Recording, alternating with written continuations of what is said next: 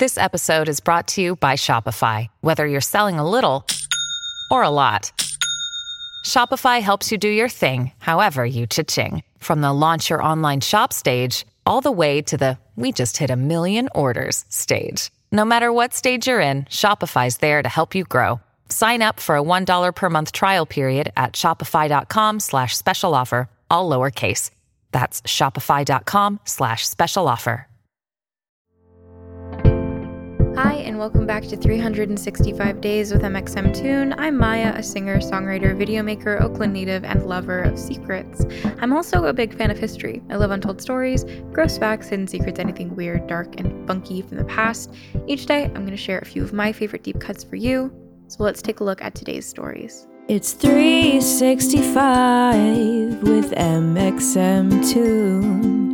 New facts every day, so don't leave too soon. I'm gonna teach you stuff, no, it won't be tough. Gonna go a year till you've had enough. It's 365 Today, in 1963, the CIA, or Central Intelligence Agency, began their Domestic Operations Division. At the time, it was envisioned as a division within the United States to figure out how foreign targets or citizens with bad motivations were operating internally. But the division was quickly curbed from many of its efforts because of constitutional protections against spying on American citizens. Today, the Domestic Operations Division does things like recruit foreigners who are working in the United States in academia or the sciences to collect information for the CIA when they return to their home countries. But the CIA is so much more than just one division, and what the Domestic Operations Division does relates to what the CIA does as a whole. So, let's reverse and talk about what the CIA does and how the CIA got started in the first place. The CIA's main focus is gathering of intelligence from both in the country and around the world, hence it being called the Central Intelligence Agency. It's also responsible for collecting security information from abroad. As you might guess from the CIA's portrayal in popular culture, some of the people who work for it are spies and they work at home. Home as in America, not home as in work from home, from my bed, like we all do right now. Or abroad to figure out what other countries are trying to do in secret. To a certain extent, the US has always engaged in strategic intelligence activities, but the operations became formalized and institutionalized during World War II after the Pearl Harbor attacks. Government documents revealed that the country and military could have been better prepared for a possible attack, and thus it was decided that this pursuit of foreign knowledge and plans needed to be taken more seriously to prevent further attacks in the future. But the CIA didn't get developed right away. Before the CIA, there was the Office of Strategic Services, or OSS. Franklin Delano Roosevelt established the OSS. He appointed a lawyer and veteran, William J. Donovan, or Wild Bill, to head up the new office. Donovan began training young officers to go abroad and trick foreign intelligence officials into giving them information, or spread false information about U.S. intelligence activities in the hopes that it would confuse foreign powers or lead them down the wrong track. They also attempted to recruit more people to the cause. Over 10,000 people worked for the new office in Washington, D.C and then the many working abroad. After World War II and FDR's death, Harry Truman didn't think the office was necessary anymore, and he abolished it. But then the Cold War started, and Truman saw the error of his ways. He contacted former leaders of the OSS and helped them start two similar but very new organizations the Central Intelligence Group and the National Intelligence Agency. Soon after, Congress followed up with the National Security Act, and between these three developments, the nation formed the National Security Council. Central intelligence had two main areas of responsibility covert action and covert intelligence. Sidney Souers, the first director of the Central Intelligence Group, pushed right away for the group to expand their forces deeply into the USSR.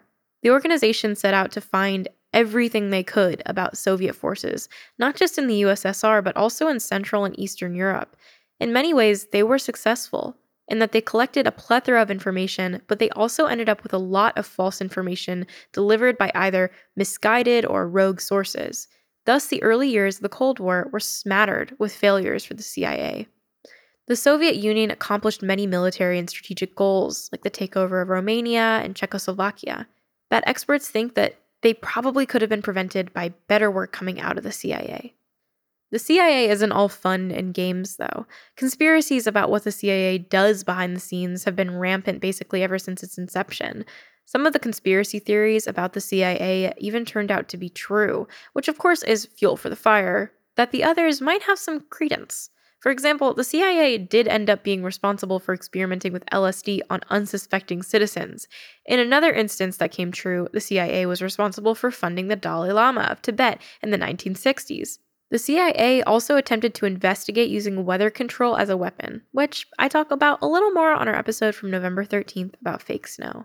But people also suspect the CIA of engineering the assassination of John F. Kennedy, for which there is very little concrete evidence. Though nobody knew at the time, the British liaison to the United States, CIA, was a Russian double agent named Kim Philby, the CIA coordinated a lot of operations through him, and of course, it's never a good thing when your operations are being coordinated by a double agent. Philby was also close personal friends with early CIA founder and officer James Jesus Angleton. Angleton was the head of staff at the CIA's Office of Special Operations, where he directed the obtaining of foreign intelligence and communicated with the foreign organizations that served the same functions as the CIA, hence the beginning of his relationship with Philby. The two became friends outside of work and socialized often, and this cast a negative light on Angleton once Philby had defected back to Russia. In the years since the Cold War, the CIA has once again begun to study the activities of countries all over the world, instead of the now defunct Soviet Union. They work on anti terrorism and the challenges of the global tensions of a competing world against burgeoning countries like China and Russia. They also deal heavily with cybersecurity and digital information safety, It'll be interesting to see what this new Biden administration does with the organization.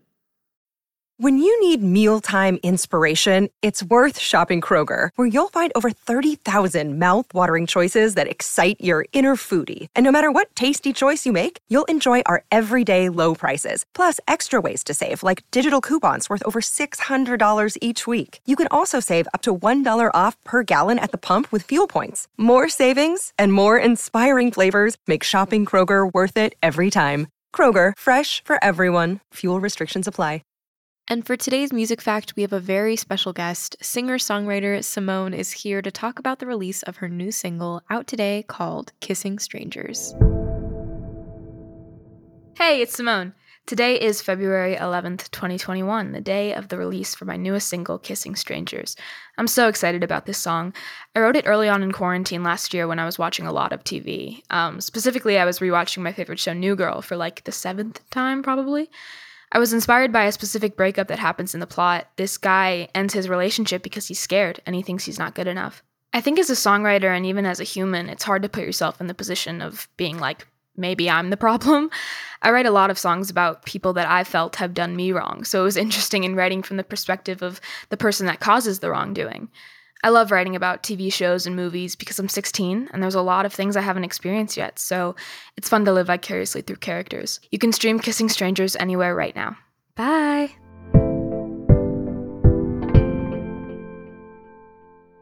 Now, for today's final segment, I'm going back into my own photo archives to see what I was up to on a February 11th in my life. On February 11th, 2020, I got a package from one of my dear friends, Robbie, aka Cavetown. He sent me a little promotional package for his album Sleepyhead, which he was trying to promo at the time. Uh, it came with a bunch of really cute stuff. It came with these little like candy hearts that had different sayings on it that were tailored for Sleepyhead album. I have slippers that have sleepy on one slipper and head on the other, and I wear them around my apartment now. It came with a sleeping mask and a puzzle for the album art of Sleepyhead. Robbie is um, an incredible musician. I've had the pleasure of working with him on multiple occasions, and uh, that album is one of the best things that I've, I've gotten to listen to as a listener. So, big shout out to Robbie. Thank you for going back in time with me, and remember to subscribe wherever you listen to podcasts. You can come back tomorrow for more facts from yesterday. It's 365 with mxmtoon. New facts every day, so don't leave too soon. I'm gonna teach you stuff, no, it won't be tough. Gonna go a year till you've had enough. It's